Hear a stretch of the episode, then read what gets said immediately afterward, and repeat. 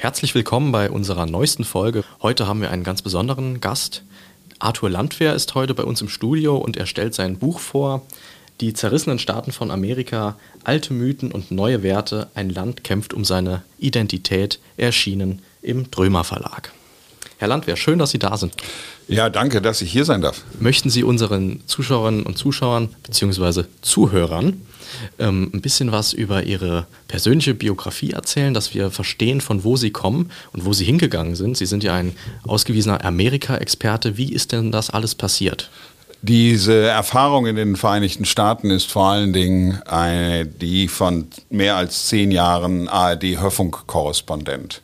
Aber das ist man ja nicht einfach so, sondern das bin ich geworden über meine Ausbildung, nämlich einmal ein Studium in den USA. Da war ich so Anfang 20. Da habe ich gedacht, das musst du mal machen, du musst da mal hingehen. Und ich habe in Florida studiert, etwas mehr als ein Jahr. Und habe dort Erfahrungen gemacht, die man so in Deutschland zu der Zeit nicht machen konnte. Das war 1982. Da gab es keine Fernseh- und Radiostudios in deutschen Universitäten. Dort hatten wir das aber. Und man konnte unglaublich viel experimentieren, wahnsinnig viel lernen. Und so habe ich letztendlich meinen Beruf gelernt. Als ich dann dort war und als ich dann zurückkam, 1984, habe ich beim damaligen Südwestfunk in Freiburg angefangen, habe dort als Journalist gearbeitet, erst als Regionalreporter, Moderator und all diese Dinge und habe zwischendurch auch mal die Seiten gewechselt und war Sprecher des Unternehmens, habe das Marketing organisiert und all diese Dinge, um dann aber wieder zurück in den Journalismus zu gehen und zwar von Washington aus. Das waren beim ersten Mal fast 7 Jahre. Danach war ich 12 Jahre lang Chefredakteur Hörfunk beim Südwestfunk und verantwortlich für die journalistische Information und bin dann zum Abschluss meines Berufslebens nochmal in die USA gegangen, nochmal von 2018 bis 2022, also nochmal 4 Jahre und habe wieder berichtet. Und wenn man das alles zusammennimmt, waren es eben, wie gesagt, etwas mehr als 10 Jahre und 4 Präsidenten. Nämlich Bill Clinton, George W. Bush, dann war es Donald Trump und zum Schluss Joe Biden. Und ich habe auch über einige, ja schon, wenn man so will, dramatische Wahlen berichtet in der Zeit. Die erste war im Jahr 2000, als man nicht wusste, wer denn Präsident wird, als Nachfolger von Bill Clinton, Al Gore oder George W. Bush. Und danach kam dann der 11. September, auch das ein einschneidendes Erlebnis, über das ich berichtet habe.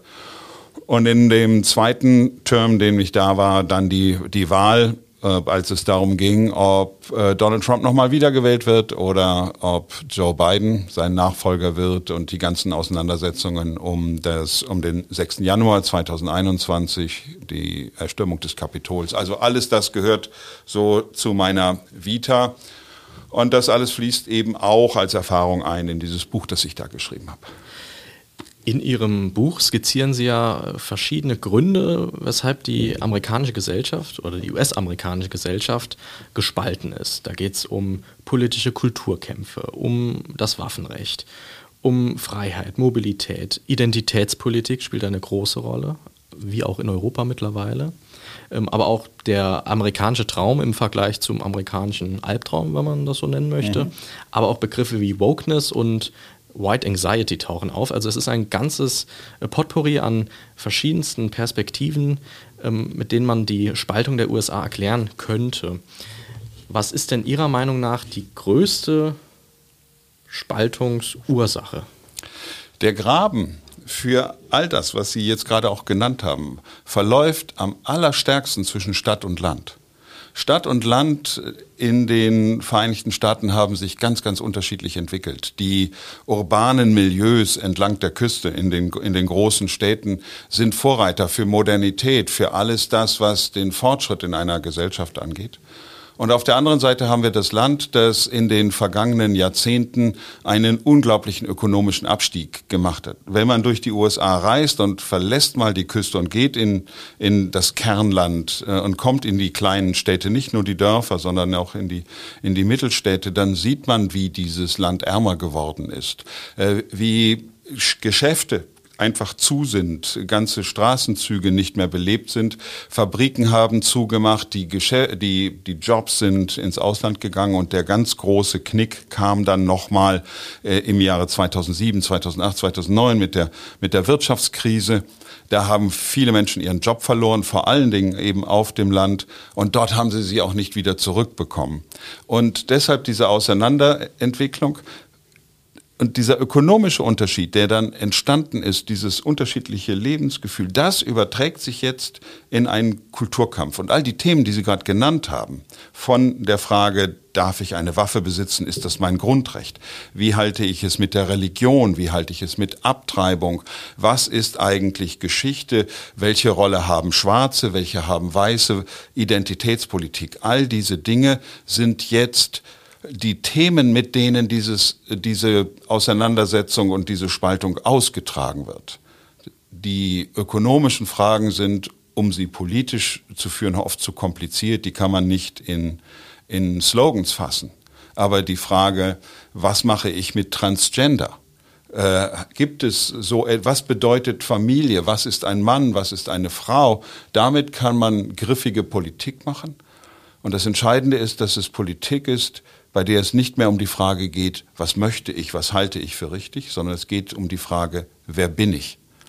Und da gibt es dann eben auch keinen Kompromiss, da gibt es keine Diskussion. Da geht es um die Frage, was bedeutet es, ein wahrer Amerikaner zu sein? Wer repräsentiert das wahre Amerika und wer darf das definieren? Das alles findet in diesem Kulturkampf statt. Und wenn man die Linie zieht, den Graben zieht, dann findet man ihn zwischen den urbanen Milieus auf der einen Seite und den traditionellen ländlichen Milieus auf der anderen Seite. Bleiben wir noch kurz bei den Milieus. Man könnte ja, wenn wir die Spaltung haben zwischen Stadt und Land, dann könnte man ja auch sagen, ich habe eigentlich auch eine Spaltung zwischen den Demokraten und den Republikanern. An den Küsten, Demokraten sehr stark, Kalifornien, Ostküste auch überwiegend demokratisch dominiert und im Mittleren Westen oder überhaupt, wenn man sich jetzt in den Kontinent hineinbewegt, überwiegend republikanisch. Ist das auch damit zu erklären, dass sich die Menschen dann die politische Partei aussuchen, die am ehesten ihrem eigenen Sinn von Amerika entspricht, weil Sie vorhin gefragt haben, was macht Amerikaner sein aus? Ja, die Republikaner auf der einen Seite, die würden eher sagen, ja, die Freiheit, die Eigenverantwortung, das ist auch ein Begriff, der sehr oft im Buch fiel. Die Verantwortung. Das ist ja was Uramerikanisches, auch dieses Festhalten an der Eigenverantwortung und weg vom Staat, ja. Genau. Und auf der anderen Seite eher demokratisch gesinnte Wählergruppen, die dann überlegen, ja, wir könnten den Staat ja auch ausbauen, eine Krankenversicherung, die für alle gilt, einen Schutz im Staat sehen, während die Republikaner ja dann nicht den Schutz im Staat sehen, sondern den Schutz für sich selbst beanspruchen. Das ist ein ganz, ganz interessanter Punkt, den Sie dort ansprechen, weil die Kernwählerschaft hat sich verändert und hat sich verschoben. Früher war es so, dass die Demokraten die Partei der arbeitenden Bevölkerung war. Und die haben auch die Menschen auf dem Land erreicht, nicht im Süden in den letzten Jahren. Dort spielten andere Themen nochmal eine Rolle, aber die arbeitenden Milieus haben sie damals repräsentiert. Und die fühlen sich nicht mehr repräsentiert von den Demokraten, sondern finden sich dann eher bei den Republikanern wieder, und zwar bei Menschen wie Donald Trump, der sich genau auf diese Klientel konzentriert. Umgekehrt ist es aber auch ganz genauso. Die Republikaner haben auch ihre Kernwählerschaft, so fiskal konservative Menschen, haben sie ebenfalls verloren. Viele Menschen, die eher, die nennen die heute so Country Club Republicans, also gestandene, konservative, wertkonservative Menschen, fühlen sich durch diese Partei auch nicht mehr repräsentiert, sondern eigentlich durch niemanden mehr wirklich, aber im Notfall wählen sie dann eben doch demokratisch, weil sie mit Personen wie einem Joe Biden eher zurechtkommen, wie mit jemandem, einem Populisten beispielsweise, wie Donald Trump. Aber also hat sich das verschoben. Und woran liegt es? Das sind auch die Themen, die ins Zentrum gestellt worden sind. Identitätspolitik beispielsweise haben Sie angesprochen. Die Frage, wie gehen wir um mit unterrepräsentierten Gruppen? Und man stellt fest, dass die Demokraten sich viel stärker um diese Gruppen kümmern, dass das Thema, welche Rolle hat der Staat, muss der Staat dafür sorgen, dass Menschen versorgt werden, dass es ihnen besser geht. Auch das hat sich verändert. Das war früher nicht, gehörte nicht zum Markenkern der Demokraten. Und das ist etwas, was den traditionellen Menschen auf dem Land nicht passt, die weiterhin dafür stehen, dass Amerikaner sein heißt, für sich selbst zu sorgen. Dass Amerikaner sein heißt, dass der Staat so klein wie eben möglich ist. Und sie empfinden die Demokraten als jemand, der den Staat größer macht. Das ist die eine Seite. Aber diejenigen, die von den Demokraten repräsentiert werden, sehen sie eben auch als Gegner mittlerweile. Und zwar deshalb, weil sie ihre Lebensweise nicht mehr akzeptieren. Weil sie nicht mehr akzeptieren, dass jemand traditionelle Werte von Familie, von Religion und Ähnliches repräsentiert, fühlen sich verunglimpft als Hillbillies, Hinterwäldler oder als Rassisten auch beschimpft, als weiße Privilegierte. Als solche empfinden die sich nicht selbst, weil sie sagen, das Letzte, was ich bin, ist privilegiert. Ja. Viele ja auch Unterschicht.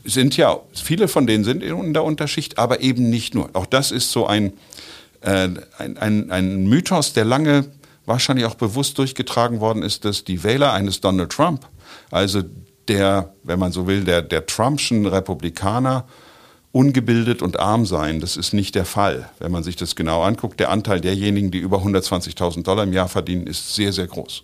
Der Anteil von Unternehmern und Akademikern ist sehr, sehr groß. Auch hier verläuft der Graben zwischen Stadt und Land, urban oder ländliche Milieus. Das hat ja Hillary Clinton auch im Wahlkampf große Probleme beschert, als sie dann die vermeintlichen Wähler von Donald Trump verunglimpft hat und gesagt hat, alles Hinterwäldler und braucht man eh nicht. Ja. Das hat sich ja dann gerecht, weil es ja nicht so war. Das haben sie ja nie verziehen. Nee. In Ihrem Buch schreiben Sie auch von einem Historiker, dem Mark Lilla, der in der New York Times geschrieben hat, gerade als Beschreibung für die Situation der Demokraten. Das war der Vorwurf, dass die Demokraten von einer linksliberalen Obsession getrieben seien. Eben, dass sie sich nur auf diese Partikularinteressen interessieren und darauf eingehen und die Kernwählerschaft aus dem Blick verlieren. Was haben denn die Republikaner gemacht, damit sie ihre Kernwählerschaft verlieren? Lag das dann nur daran, dass ein Donald Trump aufgetreten ist, der ruppig, unhöflich und viele würden sagen, auch ekelhaft in der Sprache agiert, oder gab es da noch politische Auslöser? Der Hauptauslöser war wirklich dieser Weg hin zum Populismus und die Tatsache, dass Donald Trump und mit ihm eine ganze Gruppe, dazu gehörten Leute wie Steve Bannon beispielsweise, die Partei völlig umgekrempelt haben, hin zu dieser populistischen Partei, die auf der einen Seite den Menschen sagt, ihr seid immer noch die Elite, ihr seid die wahren Amerikaner, das traditionelle Amerika, das, was mal war, wird bleiben und ist das, was euch dann auch schützt. Und die haben zwar dann eine ganze Reihe traditioneller Republikaner verunsichert und haben sie auch rausgedrängt. Diese Auseinandersetzung in der Partei passiert, aber der Machtzuwachs, der ist durch diese Veränderung gekommen hin zu den verunsicherten ländlichen arbeitenden Schichten. Und die empfinden dann auch, und das ist das Wichtige, was man sich immer wieder anschauen muss, warum empfinden die einen Donald Trump als einen so wichtigen Mann, einen, der sie schützt, weil wenn Sie Donald Trump wählen, wählen Sie in der Regel gegen Ihre eigenen ökonomischen Interessen. Weil die Steuerpolitik beispielsweise, die er macht, ist eine für Reiche. Ja? Aber das spielt auf einer anderen Ebene. Er ist jemand, den Sie als Ihren Schutzpatron empfinden. Er ist derjenige, der sich hinstellt und so haben mir ganz viele Leute gesagt, wenn ich zu Donald Trump-Veranstaltungen gegangen bin, ich bin da oft gewesen, und dann haben die Tränen in den Augen und sagen, weißt du, der schützt uns, der gibt uns unsere Ehre zurück. Wir werden von den anderen verunglimpft. Und er ist derjenige, der sagt, die nennen sich Elite, ihr seid die wahre Elite. Er sagt uns, die wollen Macht über euch. Er sagt uns, die sind diejenigen, die euch kontrollieren wollen, die euch eure Werte nehmen wollen. Dabei seid ihr doch die wahren Amerikaner. Und das Dafür sind sie ihm sehr, sehr dankbar. Und bei solchen Veranstaltungen sagt er dann auch, das Letzte, was ihr dürft und was ihr tun solltet, ist politisch korrekt sein. Damit üben sie Macht über euch aus. Ihr dürft euch nicht an das hängen, was sie euch sagen, was die linken Identitätspolitiker sagen. Das ist nicht eure Welt, sondern bleibt daran bestehen. Und dann sagt er, ich werde den Sumpf für euch austrocknen. Ich werde dafür sorgen, dass diese selbsternannte Elite, diese unheilige Allianz aus Wirtschaft, vor allen Dingen Medien und Politik, dass die keine Rolle mehr spielt und dass ihr wieder zurück auf die Bühne kommt. Und dafür, wie gesagt, sind sie ihm sehr dankbar. Und bis heute ist es so, dass 2/3 der Republikaner, derjenigen, die ihn wählen, fest davon überzeugt ist, dass er noch der eigentliche Präsident ist, dass ihm diese Wahl gestohlen worden ist. Und die stehen wirklich wie eine Eins, wie eine Wagenburg zu ihm und gehen davon aus, dass er derjenige ist, der sie beschützt gegen diejenigen, die sie klein machen wollen. Ja, man hat das ja vor 4 Jahren noch beobachten können. Viele hatten ja die Hoffnung, dass das sich jetzt mit Donald Trump ein bisschen erledigt hat. Er hat die Wahl, also offensichtlich verloren, er glaubt es zwar nicht, aber dass man gedacht hat, das Problem regelt sich jetzt von selbst, es wird ein neuer republikanischer Kandidat aufgebaut, vielleicht Ron DeSantis oder Nikki Haley vielleicht, und dass das Problem dann gelöst wird. Und jetzt ist er ja wieder da. Ja, es gibt einen Grund dafür. Und das sind die Prozesse. Wissen Sie, wenn man mal 2022 geschaut hat, nach den Zwischenwahlen, da war er politisch fast weg vom Fenster. Ich habe mir damals bei der Recherche für das Buch wirklich Monat für Monat die Umfragezahlen angeschaut. Und dann haben die Menschen gesagt, ja, wir wollen MAGA-Politik, also Make America Great Again. Wir wollen Trumpsche Politik. Und wenn man die zweite Frage angeschaut hat, wollt ihr dafür Trump? Dann haben sie gesagt, nein. Sie wollten jemand anderen. Und das war die große Stunde von Ron DeSantis. Und dann kamen die Prozesse.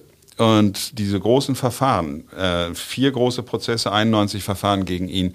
Und seitdem das so ist, sind die Menschen wieder hinter ihm und stehen sie wieder zu ihm und sind seine Umfragewerte nach oben geschossen.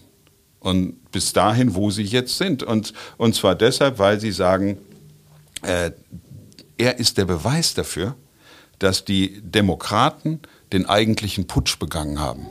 Er ist der Beweis dafür, dass die Demokraten das Justizministerium gekapert haben, das FBI gekapert haben. Und jetzt benutzen sie ihre juristische Macht, um Donald Trump politisch zu schlagen und mundtot zu machen, juristisch zu schlagen, weil politisch können sie es nicht. Sie nennen es Lawfare statt Warfare, also den Kampf mit Hilfe des Rechts. Und das hat eigentlich auch schon begonnen, und sieht man ganz deutlich 2021, am 6. Januar, als es ums Kapitol ging. Ich war damals am Kapitol, als die Menschen da reingestürmt sind und habe mit vielen gesprochen. Und dann haben die mir gesagt, wir müssen da jetzt rein, weil dieser Putsch dort stattfindet. Wir müssen jetzt die Demokratie verteidigen.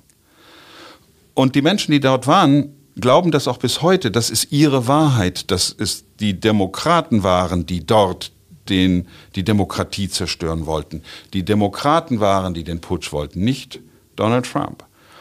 Und dass jetzt das FBI ganze Arbeit geleistet hat, es sind ja mehr als 1000 Verfahren, die da laufen, mehr als 600 sind schon abgeschlossen, es gibt Strafen von kleine Geldstrafe bis mehrjährige Gefängnisstrafen für diejenigen, die damals eingedrungen sind. Und dass das so ist, ist für sie der Beweis, dass die Demokraten die staatlichen Institutionen missbrauchen, um die Republikaner politisch mundtot zu machen.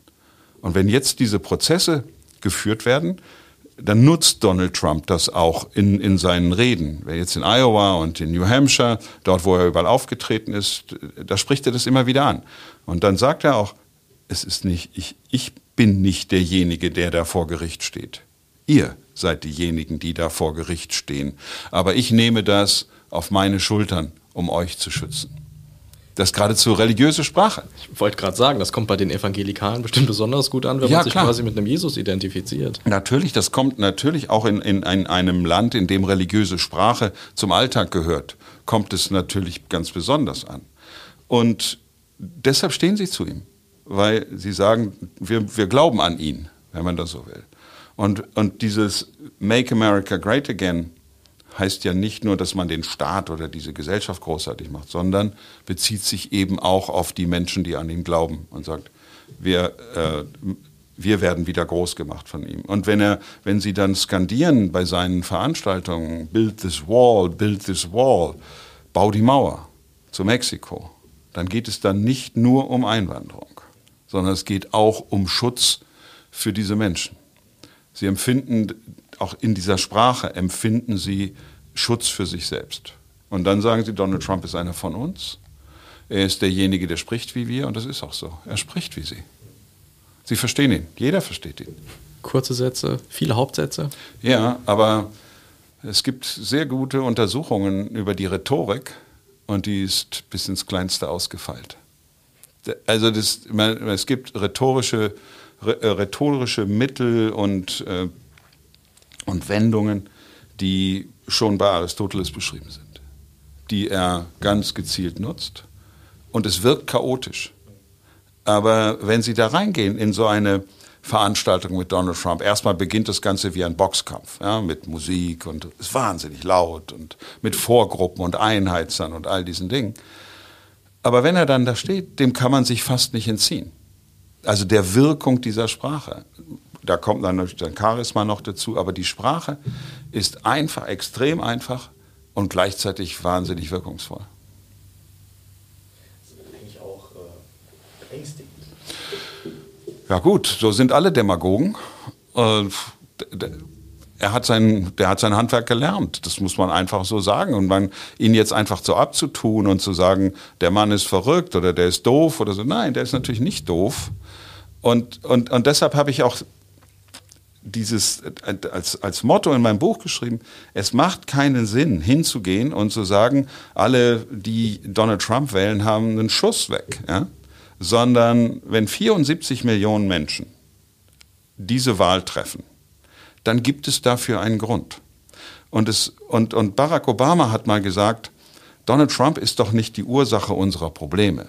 Donald Trump ist das Symptom. Und wenn das wahr ist, und ich halte das für richtig, dann muss ich doch nach den Ursachen für das Symptom schauen und nicht gucken, ob dieses Symptom schrecklich ist. Und das ist das, was ich auch versuche, nämlich zu zeigen, dass sich diese Menschen, die ihn wählen, eben von der etablierten Politik nicht mehr repräsentiert fühlen. Sie sehen, dass die Themen, die dort behandelt werden, urbane Themen sind und nichts mit ihrer Lebenswirklichkeit zu tun haben.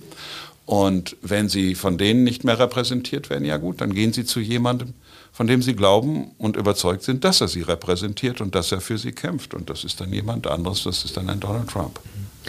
Dann steigen wir da mal ein Stück tiefer ein. Ich hatte schon lange Zeit, aber auch besonders nach der Literatur Ihres Buches, das Gefühl, den Amerikanern geht es primär erstmal um mich selbst. Ich bin das Individuum, das im Staat lebt, aber ich lebe nicht für den Staat. Und zweitens, ich wähle den, der mir Arbeit gibt, da wo ich den Job habe. Mir ist es dann lieber, dass ich einen Job habe und vielleicht jemanden wähle, der menschlich jetzt nicht alle Kriterien eines guten Menschen erfüllt, aber dafür, dass ich Arbeit habe, dass ich meine Familie ernähren kann, dass ich meiner Familie Sicherheit geben kann. Kann man das so leicht runterbrechen? An einer Stelle würde ich widersprechen, nämlich zu sagen, dass das wirkte ja geradezu egoistisch. Das sind sie nicht.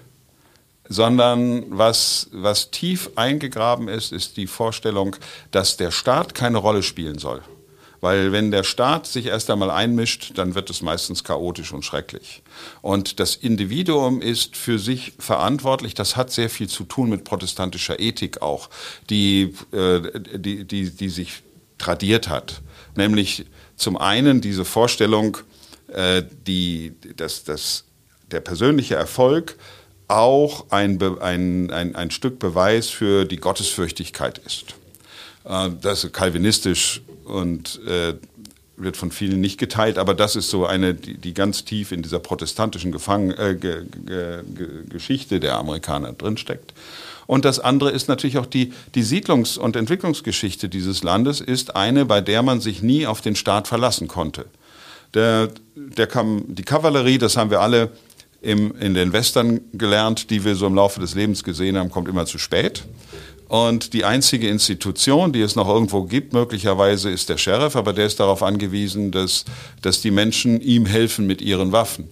Aber auf den Staat konnte man sich nicht verlassen, man konnte sich immer nur verlassen auf sich selbst und auf seine Nachbarn. Und insofern nicht egoistisch. Eine kleine Anekdote, nach dem 11. September war ich in Montana, also 3000 Kilometer entfernt von New York, und habe Interviews gemacht, und dann sagte einer, ja, eigentlich mögen wir die da nicht so sehr an der Küste, das ist eine andere Welt, aber an so Tagen wie heute sind das unsere Nachbarn. Und eines musst du wissen, sagten die, hier im Westen, wenn dein Nachbar krank ist, dann bringst du seine Ernte ein. Und wenn du krank bist, dann bringt dein Nachbar deine Ernte ein. Also dieses aufeinander angewiesen sein, sich gegenseitig stützen und dafür sorgen, dass man muss selber dafür sorgen, dass alles in Ordnung ist.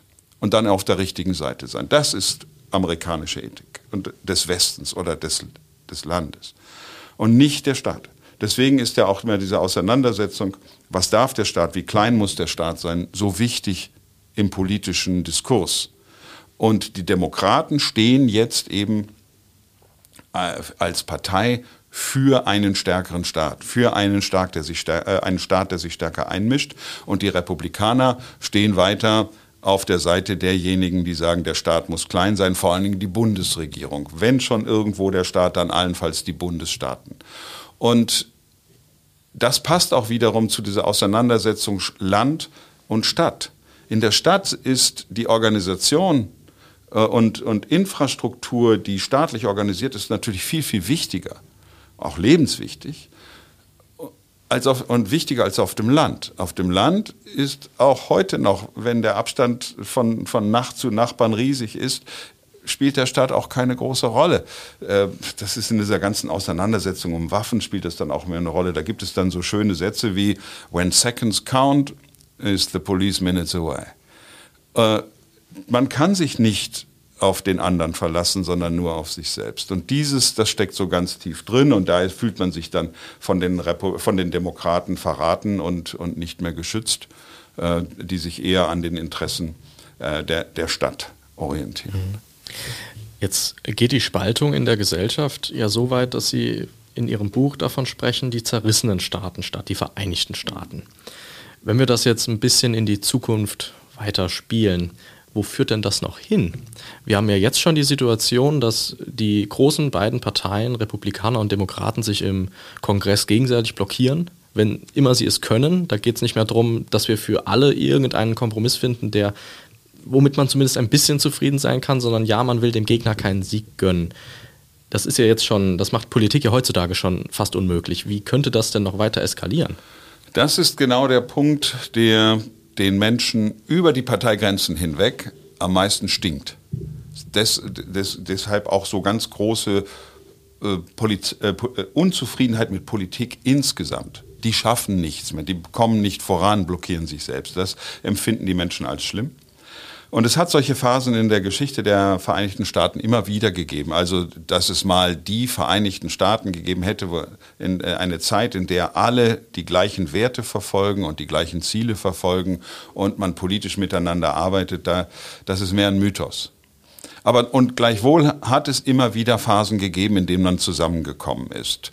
Eine, auf die man dann gut kommt, ist diese kurze Präsidentschaft von John F. Kennedy.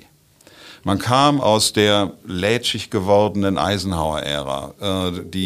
Diese Kommunistenhatz der McCarthy-Zeit hatte man gerade hinter sich. Große Angst, große politische Auseinandersetzung. Man war ins Hintertreffen gegenüber der Sowjetunion geraten. Die Sowjetunion war plötzlich auch atomar bewaffnet. Der Vorteil war weg. Im Weltraum wurde man überholt. All diese Dinge. Und dann kommt einer und sagt, und die Menschen, alle Menschen, oder über ganz große Teile der Gesellschaft, egal wo sie politisch stehen, empfinden diesen Mann als den Mann der Zukunft. Einen, mit dem man zusammen in diese Zukunft hineingehen möchte. Einen, der das Zukunftsversprechen dieses Staates erneuert. Und das ist das Schlimme an der Situation jetzt. Mehr als 70% der Amerikaner möchten nicht, dass diese beiden Kandidaten, Donald Trump und Joe Biden, hier antreten, um 2024 Präsident zu werden. wenn es denn, gehen wir mal davon aus, dass Donald Trump gegen Joe Biden antritt. Weil beides sind nun mal Männer des 20. Jahrhunderts. Die stellen die Fragen des 20. Jahrhunderts. Sie geben Antworten für das 20. Jahrhundert, aber nicht für das 21. Jahrhundert. Und die Menschen haben Fragen. Wie geht es weiter mit künstlicher Intelligenz? Davon sieht man nichts im Wahlkampf. Wie geht es weiter mit New Work? Was sind die wirklichen Themen dieser Gesellschaft? Das fehlt. Und ich glaube ja, dass wenn dieser Generationswechsel passiert, und das wird 2028 dann spätestens sein, dass dann die Chance auch besteht, dass wieder so eine Person kommt und eine, die dieses Zukunftsversprechen für das neue Jahrhundert erneuert, auf die man sich dann verständigen kann, um dann gemeinsam wieder die Frage zu stellen, wer sind wir eigentlich? Wo wollen wir hin? Was ist das neue Amerika? Das sicherlich nicht mehr das von 1990 ist oder von Jahr 2000.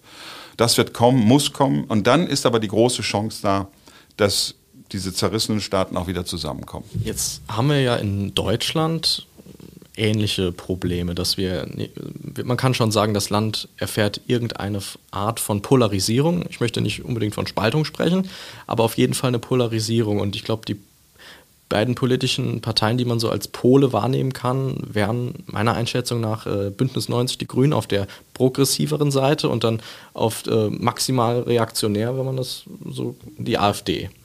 Und das sind die Pole, wo sich bei uns viele Debatten mit denen sich die Debatten beschäftigen.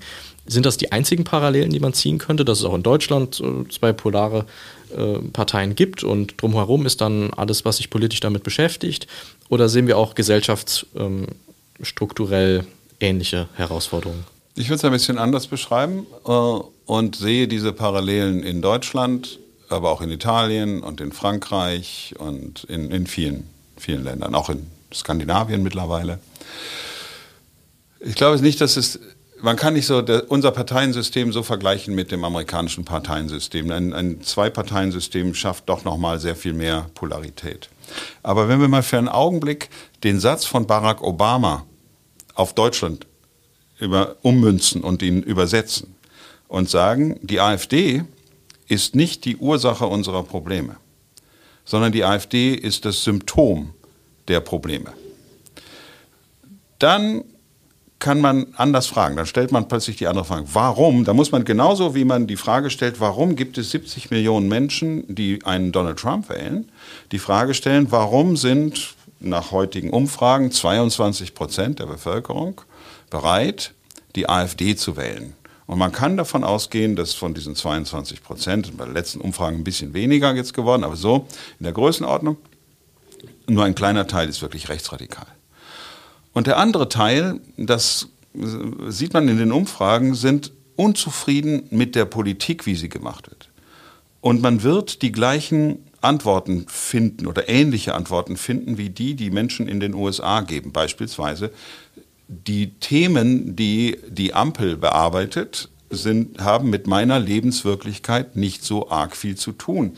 Die stellen Themen wie Klimaschutz in den Mittelpunkt, was ja gut ist, mag ja sein, aber sie schaffen Bedingungen mit einer Anti-Auto-Politik, mit einer Anti-Gas-Politik und Ähnliches, unter der wir hier auf dem Land, da haben wir wieder Stadt-Land, leiden.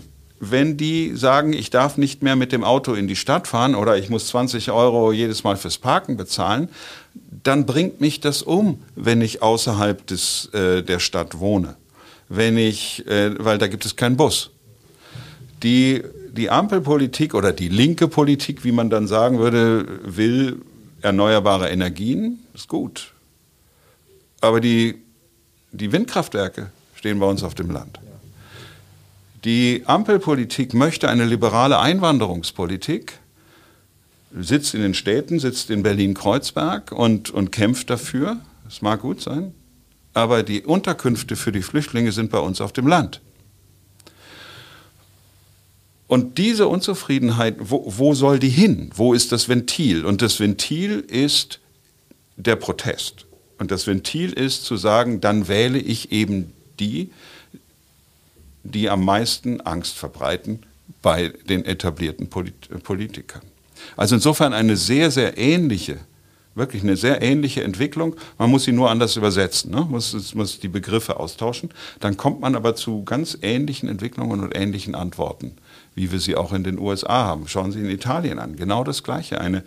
Auch die Übertragung der Probleme, die die Menschen in den ländlichen Gebieten haben, die sich nicht repräsentiert fühlen von der Politik, Übertragung in Kulturthemen. Da ist dann wieder die Frage, was ist Political Correctness, was ist Transgender, was ist die Bedeutung der Familie. Und dann kommt eine Giorgia Meloni, die sagt, ich bin Giorgia, ich bin Mutter, ich bin Frau, ich bin Christin und niemand wird mir das nehmen. Das heißt, in einem Satz all diese Kulturthemen, mit denen man den Unmut und die Unzufriedenheit und das sich nicht mehr wohlfühlen mit einer Identitätspolitik der anderen, der Linken, zum Ausdruck bringt. Und hinter die stellt man sich dann und schafft neue Mehrheiten. Könnte man sagen, dass dem Durchschnittswähler ein bisschen die Globalisierung sauer aufstößt? Wenn ich überlege, viele Amerikaner, gerade im Mittleren Westen, haben ihre Arbeitsplätze verloren, auch im Rust Belt, weil die outgesourced wurden in billigere Länder, wo es günstiger hergestellt werden kann. Alles, was man wird ersetzt. Man hat das Gefühl, ich bin nicht mehr der ich mal war. Man hat mir was weggenommen. Und auch Migration spielt da ja auch eine Rolle, dass wir in einer Welt leben, eben auf einer Welt und man sich darauf frei bewegen kann, dass viele dann glauben, ihnen würde etwas weggenommen. Ja, ich glaube, dass es richtig beschrieben ist. Die Krise der Globalisierung ist dramatisch spürbar. Und dass nicht mehr daran geglaubt wird. Von vielen Menschen. Und ich glaube, dass was wir hier erleben, auch eine tiefe Krise des Liberalismus ist. Man erlebt Liberalismus nicht mehr als große Freiheit, sondern entweder als Beliebigkeit, und da geht es um so große Werte wie Familie und Ähnliches, oder aber über die Globalisierung als Neoliberalismus, der mich wirtschaftlich umbringt.